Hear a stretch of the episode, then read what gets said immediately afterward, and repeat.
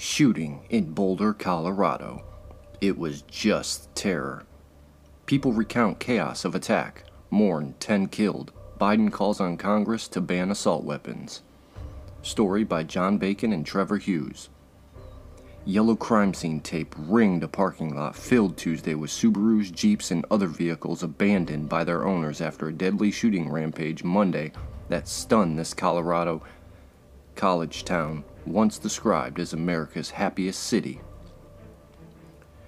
A twenty-one-year-old suspect faces murder charges accused of killing ten people at a Boulder supermarket in a chaotic scene as panicked shoppers fled to safety amid the hail of bullets.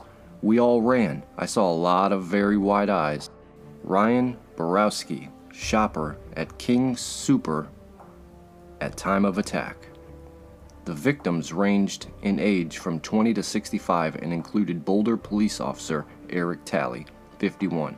A father of seven children who was the first responder to what police chief Maris Harold describes as a barrage of nine one one calls.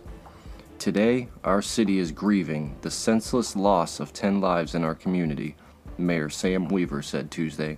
A man with a gun monstrously struck them down.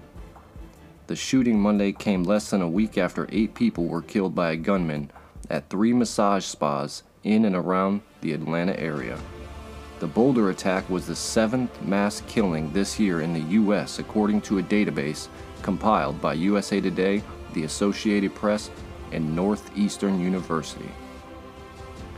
President Joe Biden called on Congress to pass legislation closing background check loopholes and banning purchase of assault weapons. This is not and should not be a partition issue, Biden said. This is an American issue that will save lives, American lives, and we have to act. If you haven't heard about Anchor, it's the easiest way to create a podcast just like this one, so let me explain. First of all, it's free. Yes, totally free. Within the app are creation tools to help you record, edit, and publish an entire podcast, either from your phone or your computer. When finished, Anchor will distribute your podcast for you so that it can be heard on Spotify, Apple Podcasts, and so many more. You can also earn money for your podcast as well. It's so easy to use and I love it. Everything you need to broadcast your podcast all in one place. So download the free Anchor app today or head over to anchor dot f m to get started now. Democratic U S Representative Joe Neguse, whose district includes Boulder, said the loss of life is truly heartbreaking and unimaginable. He expressed condolences to the victims, but added that enough is enough. If we are truly invested in saving lives, then we must have the willpower to act and to pass meaningful gun reform, Neguse said in a statement. The time for inaction is over. Boulder, about twenty-five miles northwest of Denver, is home to the University of Colorado. A few years ago, it topped the Gallup Sharecare Well-Being Index as the nation's happiest city. College students frequent the King Soopers supermarket, where on Tuesday, one car trunk remained open, as I described, while its owner was loading groceries when the carnage began. Police officers from neighboring cities helped secure the area, and evidence markers dotted the parking lot, along with two black tents erected where bodies once lay. A small memorial of flowers and signs was growing outside the hastily erected fence, keeping the public away. Broken glass lay on the pavement in several areas, from the store's windows, but also from the front windows of a Ford Transit delivery van. The shooting began around two thirty p m local time Monday. Multiple witnesses said the gunman opened fire in the parking lot before moving inside. Officers responded to the nine one one calls, exchanged gunfire with the suspect in the store, police said. Anna Haynes said she was in her apartment across the street from the store when she heard noises outside. She assumed were firecrackers or a car backfiring. She told C N N she looked outside to see a body on the ground and a man armed with a semi-automatic rifle shoot at someone. He then went inside the store, and moments later, people were running out.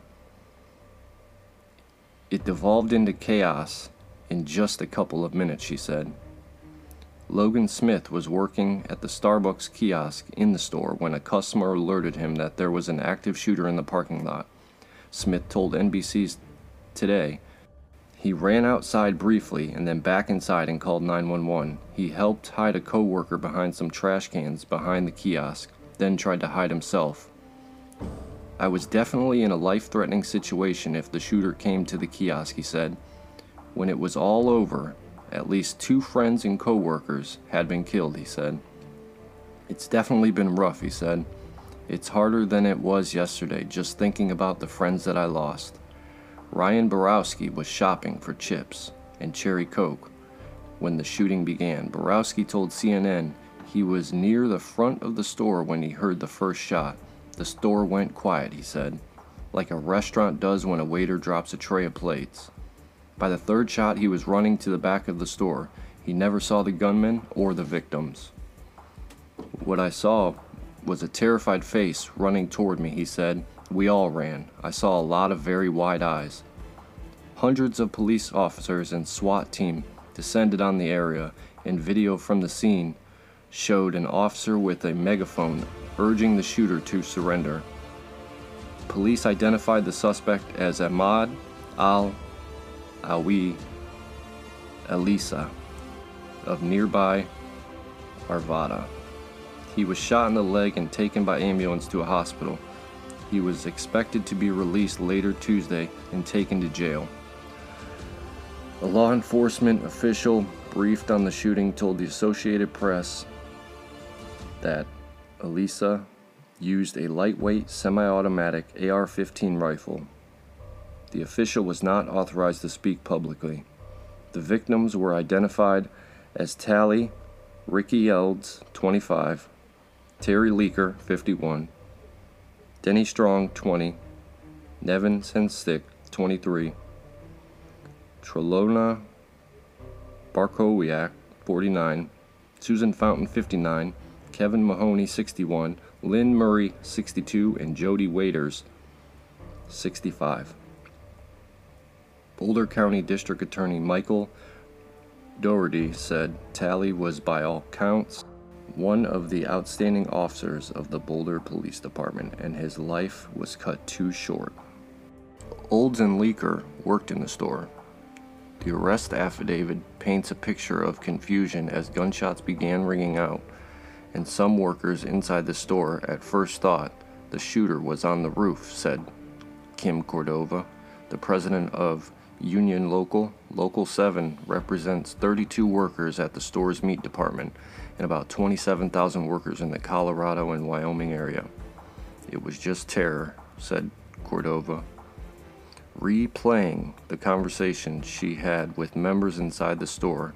They grabbed co-workers and customers and either hid or led them to hiding spaces, got them out the back of the store. They started hearing shots, and their first instincts were to grab customers and co-workers and try to get them to safety. Citing the ongoing investigation, Cordova declined to offer additional specifics from the shooting, but she said the violence is the latest challenge grocery store workers have faced in the past year, from robberies to customers angry at having to wear masks. They have not felt safe through this whole pandemic, she said. They have been through absolutely hell lately. They really have been heroes.